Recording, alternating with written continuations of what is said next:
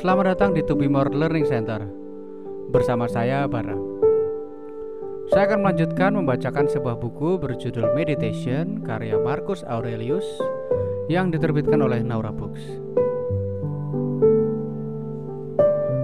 Buku 12. Segala sesuatu yang kau doakan agar segera datang melalui jalan yang panjang dapat menjadi milikmu sekarang, jika kau murah hati kepada diri sendiri. Artinya, jika kau meninggalkan seluruh masa lalumu dan mempercayakan masa depanmu kepada sang takdir, dan mengarahkan masa kini agar hanya selaras dengan ketaatan dan keadilan. Selaras dan ketaatan sehingga kau bahagia dengan bagian yang diberikan kepadamu, karena kodratlah yang merancangnya untukmu dan kau untuknya. Selaras dengan keadilan sehingga kau selalu berbicara jujur dengan bebas dan terbuka, dan melakukan tindakan-tindakan yang mematuhi hukum dan sesuai dengan nilai masing-masingnya. Dan jangan biarkan kesalahan orang lain menghalangi jalanmu. Apa yang dipikirkan atau dikatakan orang lain, apalagi sensasi yang bertambah dari tubuh malang ini di sekitarmu, bagian yang menderita harus bisa melihat demi kebaikannya sendiri.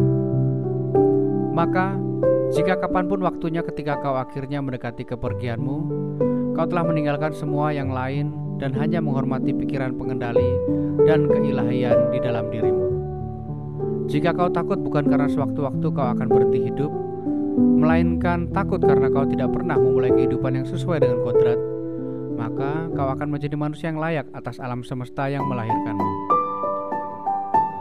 Kau tidak akan lagi menjadi orang asing di tanah kelahiranmu sendiri, tidak lagi bingung terhadap peristiwa yang terjadi sehari-hari, seolah-olah merupakan hal yang tidak terduga, dan tidak lagi bergantung pada ini atau itu. Yang ilahi melihat semua pikiran pengendali para manusia dilucuti dari wadah material mereka, kulitnya dan kotoran mereka. Kontaknya hanya antara kecerdasannya sendiri dan apa yang mengalir, serta berasal darinya ke tubuh-tubuh kita ini. Jika kau juga memanfaatkan dirimu untuk melakukan hal yang sama, kau akan membebaskan dirimu dari masalahmu yang begitu banyak. Orang yang buta terhadap tubuh yang malang yang menyelimutinya, tentu tidak akan repot menghabiskan waktu untuk mengurusi pakaian, rumah, reputasi, dan pertunjukan, serta hal eksternal lainnya. Ada 3 hal dalam komposisimu, yaitu tubuh, nafas, dan pikiran. Kedua yang pertama adalah milikmu, sejauh tugasmu harus menjaga mereka. Tetapi hanya yang ketiga yang merupakan milikmu sepenuhnya. Jadi, jika kau harus berpisah dari dirimu sendiri, yaitu dari pikiranmu, apapun yang orang lain katakan atau lakukan, apapun yang kau sendiri telah lakukan atau katakan, apapun masalah di masa depan yang mengganggumu karena mereka bisa terjadi, dan apapun yang ada di dalam tubuh yang membungkusmu, dan nafas yang menyertaimu yang terhubung dalam tubuhmu sesuai dengan kodratnya, melekat padamu tanpa kau punya pilihan. Dan apapun yang berputar di pusaran eksternal yang mengelilingi kita, sehingga kekuatan pikiranmu yang tidak bergantung pada ikatan takdir dapat menjalani hidup yang murni dan terbebaskan dengan sendirinya, melakukan apa yang adil, menerima apa yang terjadi padanya, dan mengatakan apa yang benar. Seperti yang aku katakan, jika kau akan memisahkan pikiran pengendalimu dari beban impresi akan kesenangan, dan beban masa depan dan masa lalu, dan menjadikan dirimu seperti bola Empedocles, putaran sempurna yang bersukacita dalam kesunyian yang dinikmatinya, dan berusaha untuk hanya menjalani kehidupan yang benar-benar milikmu, yaitu masa kini, maka kau akan dapat menjalani waktu yang tersisa sebelum kematianmu dengan bebas dari kecemasan, dengan mulia dan damai yang berasal dari sang ilahi yang bersemayam di dalam dirimu. Aku sering bertanya-tanya, bagaimana setiap orang bisa mencintai dirinya sendiri lebih dari orang lain, tetapi menilai pendapatnya sendiri lebih rendah dari pendapat orang lain. Bagaimanapun, jika yang ilahi atau seorang guru bijak muncul di hadapannya dan menyuruhnya untuk tidak memikirkan apa-apa dan untuk tidak merancang niat internal apapun yang tidak akan ia sebarkan segera Setelah ia memikirkannya, maka ia tidak akan bisa tahan dengan cara hidup seperti ini, bahkan untuk satu hari saja. Jadi, kita lebih menghormati apa yang tetangga pikirkan tentang kita daripada pikiran kita tentang diri kita sendiri. Bagaimana bisa yang ilahi setelah mengatur segalanya dengan sangat baik dan dengan cinta yang begitu besar kepada manusia, mengabaikan satu hal ini, bahwa beberapa manusia dan manusia-manusia yang sangat baik dan mereka yang mungkin kita sebut telah memiliki hubungan yang paling dekat dengan yang ilahi, dan melalui tindakan pengabaian dan ketaatan mereka dalam beragama telah menjadi sangat mesra dengannya. Setelah mereka mati, maka harus lenyap selamanya, alih-alih kembali ke keberadaan. Jika ini masalahnya, yakinlah bahwa jika yang seharusnya terjadi adalah sebaliknya, maka yang ilahi akan membuatnya sebaliknya. Karena jika itu benar, maka itu juga yang mungkin terjadi. Dan jika sesuai dengan kodrat, maka kodrat akan membawanya kembali. Namun, karena tidak demikian, jika memang faktanya tidak demikian, yakinlah bahwa seharusnya memang bukan yang sebaliknya yang terjadi. Karena bahkan kau dapat melihatnya sendiri, bahwa dalam mengajukan pertanyaan lancang ini, kau mencari perkara dengan yang ilahi. Dan kita tidak seharusnya memasuki perdebatan seperti itu dengan yang ilahi, kecuali jika mereka tidak sangat baik dan sangat adil. Tetapi jika memang demikian, mereka tidak akan membiarkan apapun dalam susunan alam semesta diabaikan secara tidak adil dan irasional. Berlatihlah, bahkan untuk hal yang telah membuatmu putus asa untuk menguasainya. Bahkan tangan kiri yang canggung melakukan sebagian besar tugas akibat kurangnya latihan, tetap dapat memiliki cengkeraman yang lebih kuat pada kekang dibandingkan tangan kanan. Hal ini perlu dipraktikkan. Pikirkan, seseorang harus berada dalam kondisi tubuh dan jiwa yang seperti apa ketika kematian menimpanya.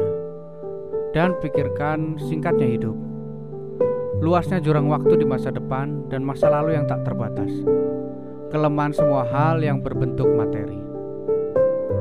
Renungkan penyebab yang terbuka dari penutupnya, tujuan tindakan-tindakannya. Pikirkan apa itu rasa sakit, apa itu kesenangan, kematian dan ketenaran. Siapa baginya penyebab keresahannya sendiri. Renungkan bagaimana tidak ada orang yang dihalangi oleh orang lain, dan bahwa segala sesuatu adalah opini. Dalam penerapan prinsipmu, kau harus seperti petinju, bukan gladiator. Jika gladiator menjatuhkan pedang yang ia gunakan, maka ia akan terbunuh. Tetapi petinju selalu memiliki tangannya dan hanya perlu mengepalkannya. Coba lihat segala sesuatu apa adanya. Analisis bahan materi, bentuk, dan tujuannya. Sebenar-benarnya kebebasan yang harus dilakukan manusia hanya apa yang dikehendaki yang ilahi, dan untuk menyambut semua yang diberikan yang ilahi kepadanya. Mengenai apapun yang terjadi sesuai dengan kodrat, kita tidak boleh menyalahkan yang ilahi, karena mereka tidak melakukan kesalahan, baik dengan kehendak atau tidak. Jangan menyalahkan manusia juga karena semua kesalahan mereka tidak dikehendaki. Jadi, tidak ada seorang pun yang harus disalahkan. Betapa menggelikan dan sungguh seperti orang asing di dunia ini, jika ada manusia yang hidup juga terkejut dengan segala sesuatu yang dialami dalam hidup. Entah ada takdir yang memaksa dan perintah yang teramat kuat, atau takdir yang terbuka untuk doa, atau kekacauan tanpa tujuan dan arah. Jika ada keharusan yang teramat kuat, mengapa kau menolaknya? Jika takdir mengakui ketenangan doa, buatlah dirimu layak untuk bantuan yang ilahi. Jika ada kekacauan tanpa pemberi arahan, bersyukurlah bahwa dalam pusaran seperti itu, kau memiliki pikiran pengendalimu sendiri. Dan bahkan jika banjir menghanyutkanmu, biarkan ia mengambil tubuhmu yang malang, napasmu yang malang, dan yang lainnya. Setidaknya itu akan membawa pikiranmu. Apakah cahaya lampu bersinar tanpa kehilangan sinarnya sampai padam? Dan akankah kebenaran di dalam dirimu serta keadilan dan pengendalian diri padam sebelum waktumu berakhir? Jika seseorang memberikan kesan bahwa ia telah melakukan kesalahan, bagaimana aku tahu bahwa itu memang tindakan yang salah? Dan bahkan jika ia memang melakukan kesalahan, Bagaimana aku tahu bahwa ia belum menyalahkan dirinya sendiri, yang setara dengan melukai wajahnya sendiri? Pikirkan bahwa siapapun yang tidak menginginkan orang jahat berbuat salah adalah seperti menginginkan pohon ara tidak menghasilkan enzim pada buah ara, serta tidak menginginkan bayi menangis dan kuda tidak meringkik, atau fakta alam lainnya yang tak terelakkan. Apalagi yang bisa dilakukan oleh orang yang memiliki karakter seperti itu. Jadi jika kau benar-benar merasa terganggu, sembuhkanlah keadaannya. Jika tindakan tersebut tidak benar, jangan lakukan. Jika kabar tersebut tidak benar, jangan sampaikan. Bahwa kedua hal ini menjadi prinsip tetapmu. Dalam setiap kesempatan selalu amati apa sebenarnya yang menghasilkan impresi di pikiranmu, dan selesaikan persoalan ini dengan membagikannya menjadi bentuk, bahan, tujuan, dan rentang waktu di mana ia harus berakhir. Sadarlah pada akhirnya bahwa di dalam dirimu terdapat sesuatu yang lebih baik dan lebih sakral daripada perantara-perantara emosi yang membuatmu menjadi boneka belaka di dawai mereka. Apa yang ada di benakmu saat ini? Apakah ketakutan, kecurigaan, hasrat, atau sesuatu yang mirip itu? Pertama, jangan lakukan apapun tanpa memperhatikan orang lain atau tanpa tujuan. Kedua, pastikan semua perbuatanmu tidak mengacu pada apapun selain untuk kebaikan bersama. Pikirkan bahwa dalam waktu singkat kau tidak akan menjadi siapa-siapa dan tidak ada dimanapun. Begitu pula dengan apapun yang sekarang kau lihat atau siapapun yang sekarang hidup. Segala sesuatu diciptakan oleh kodrat untuk berubah, binasa, dan ditransformasikan, sehingga dalam kelanjutannya hal-hal yang berbeda dapat tercipta. Pikirkan bahwa semuanya adalah opini, dan itu ada di bawah kendali pikiranmu sendiri. Jadi, hapus opinimu kapanpun kau mau. Dan bagaikan seorang pelaut yang telah mengelilingi tanjung, kau akan menemui ketenangan, semua yang stabil, dan sambutan dari teluk tanpa gelombang. Setiap aktivitas apapun itu, ketika berakhir pada waktu yang tepat, tidak menderita kerugian karena telah berhenti. Dan perantaranya pun tidak menderita kerugian apapun, hanya karena tindakan khusus ini telah dihentikan. Dengan cara yang sama, maka jika total dari semua tindakan yang merupakan kehidupan kita berakhir pada waktu yang tepat, ia tidak menderita kerugian dari fakta atas penghentian itu. Perantara yang menghentikan rangkaian tindakan ini pada waktu yang tepat tidak akan terkena bahaya apapun. Waktu dan periodenya ditetapkan oleh kodrat. Terkadang kodrat manusia sendiri seperti di masa tua, tetapi kodrat keseluruhan melalui perubahan bagian-bagian penyusunnya terus membuat seluruh dunia selalu muda dan segar. Segala sesuatu yang bermanfaat bagi keseluruhan selalu baik dan matang. Oleh karena itu, penghentian hidup bagi masing-masing manusia pasti tidak ada salahnya, karena tidak ada rasa malu, tidak terpilih sendiri, dan tidak berlawanan dengan kepentingan bersama. Ini baik karena jatuh pada waktunya, memberi manfaat dan selaras dengan keseluruhan. Demikian pula manusia dalam gerakannya mengikuti yang ilahi dan dituntun oleh kehendakmu menuju jalannya. Sesungguhnya ia dibimbing oleh yang ilahi. Ada 3 prinsip yang harus kau perhatikan. Pertama, dalam tindakan-tindakanmu jangan lakukan apapun tanpa memikirkan orang lain atau selain yang akan dilakukan diri sendiri oleh keadilan. Dalam kejadian eksternal, baik kebetulan atau takdir sedang bekerja, dan seseorang seharusnya tidak menyalahkan kebetulan atau mendakwa takdir. Kedua, pikirkan kodrat masing-masing makhluk, semua dari pembuahan hingga saat ia menerima jiwanya, dan penerimaan sebuah jiwa hingga penyerahannya kembali. Unsur-unsur apa yang membentuk konstitusi setiap makhluk, dan akan menjadi apa hasil dari pemisahannya. Ketiga, jika kau tiba-tiba diangkat ke tempat yang sangat tinggi di atas bumi, kau dapat memandang semua aktivitas manusia di bawah dan mengamati semua variasinya. Kau akan membencinya, karena pada saat yang bersamaan pandanganmu akan mencakup juga sejumlah besar ruh-ruh sekitarnya yang memenuhi udara dan langit.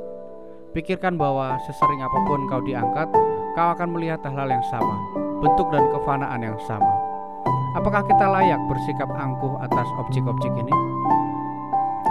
Singkirkan prasangka, maka kau akan selamat. Dan siapa yang bisa menghalangimu untuk menyingkirkan prasangka ini? Ketika kau merasa cemas terhadap sesuatu, kau telah melupakan sejumlah hal ini. Kau telah lupa bahwa kau menjadi sesuatu yang sesuai dengan kodrat dari keseluruhan. Bahwa kesalahan seseorang itu tidak ada artinya bagimu.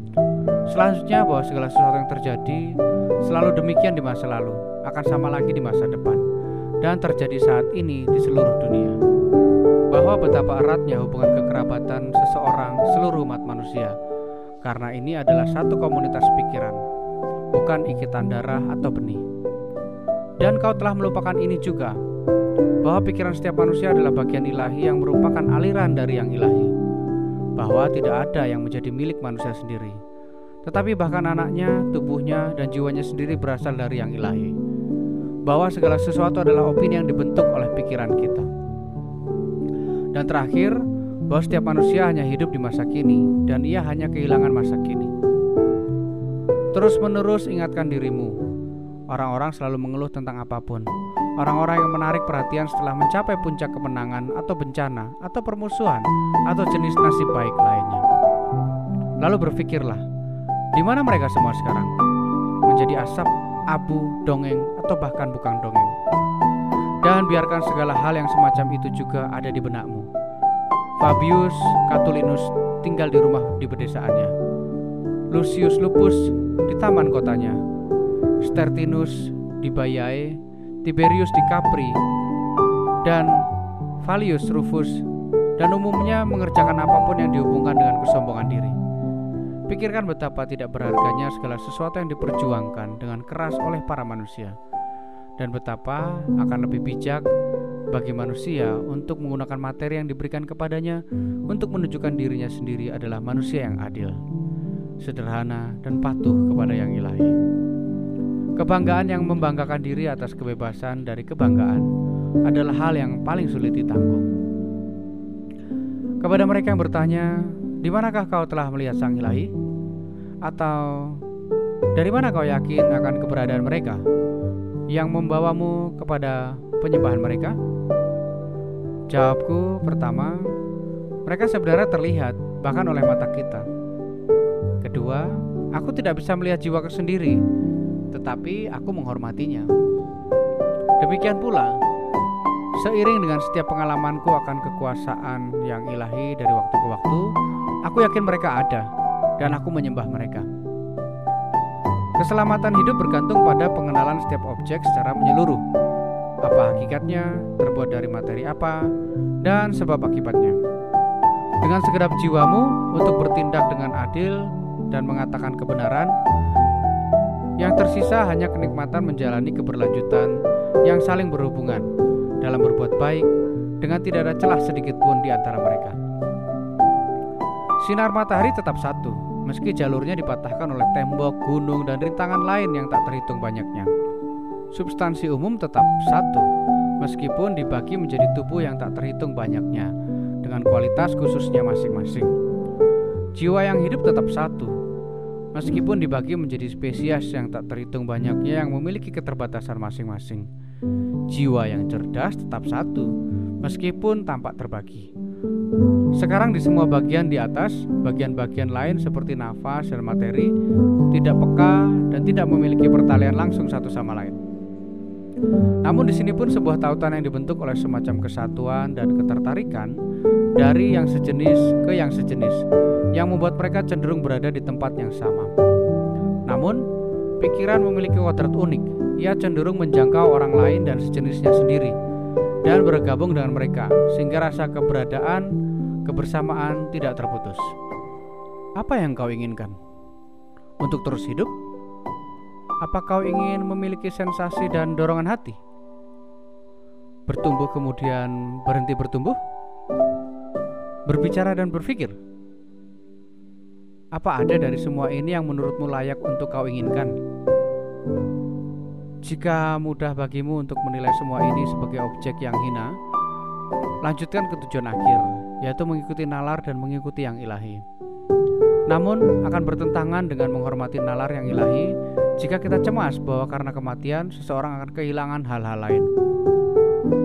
Betapa kecilnya bagian dari jurang waktu yang tak terbatas dan sulit dimengerti ini, yang telah diberikan kepada masing-masing manusia. Dan ini segera lenyap dalam kekekalan, dan betapa kecilnya bagian dari substansi universal, dan betapa kecilnya bagian dari jiwa universal, dan betapa sempitnya bongkahan bumi tempatmu merayap. Ketika kau refleksikan semua ini, tidak ada yang tampak hebat kecuali dengan bertindak sesuai arahan. Bertindak sesuai arahan kodratmu dan menerima dengan puas atas apa yang dibawa oleh kodrat universal. Bagaimana pikiran pengendalimu mendapat manfaat dari dirinya sendiri? Inilah yang harus diperhatikan. Semua hal lainnya, entah bergantung pada pilihanmu sendiri atau tidak, hanyalah abu yang tidak bernyawa dan asap. Panggilan paling jelas untuk membuatmu membenci kematian adalah bahkan mereka yang menganggap kenikmatan sebagai satu-satunya hal baik dan rasa sakit sebagai satu-satunya hal buruk, masih membenci kematian.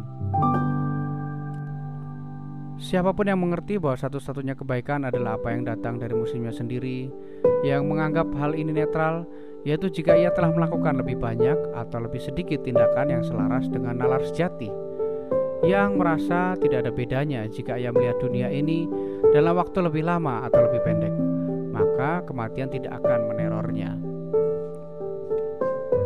Wahai manusia fana, kau telah hidup sebagai penduduk di kota hebat ini, dunia. Apa bedanya bagimu jika hidup ini hanya selama 5 tahun atau 3 tahun? Apa yang diatur oleh hukum berlaku sama untuk semua. Apa yang perlu ditakuti dari hal ini, jika bukan tiran atau hakim korup yang mengeluarkanmu dari kota? Tetapi hakikat tersebut yang membawamu masuk pada awalnya. Ini sama seperti jika seorang hakim preator mempekerjakan aktor komedi, lalu mengeluarkannya dari adegan di panggung. Tapi, katamu, aku belum menyelesaikan 5 babak, hanya 3. Kau benar, tetapi dalam hidup 3 babak sudah membuat keseluruhan sandiwara menjadi lengkap. Ia menentukan apakah sandiwara hidupmu sudah selesai, karena ia menyebabkan keberadaanmu. Sekarang adalah penyebab peleburanmu. Dalam keduanya kau tidak memiliki andil, maka pergilah dengan bahagia dan suasana hati yang baik. Yang ilahi akan membiarkanmu pergi, telah berdamai denganmu.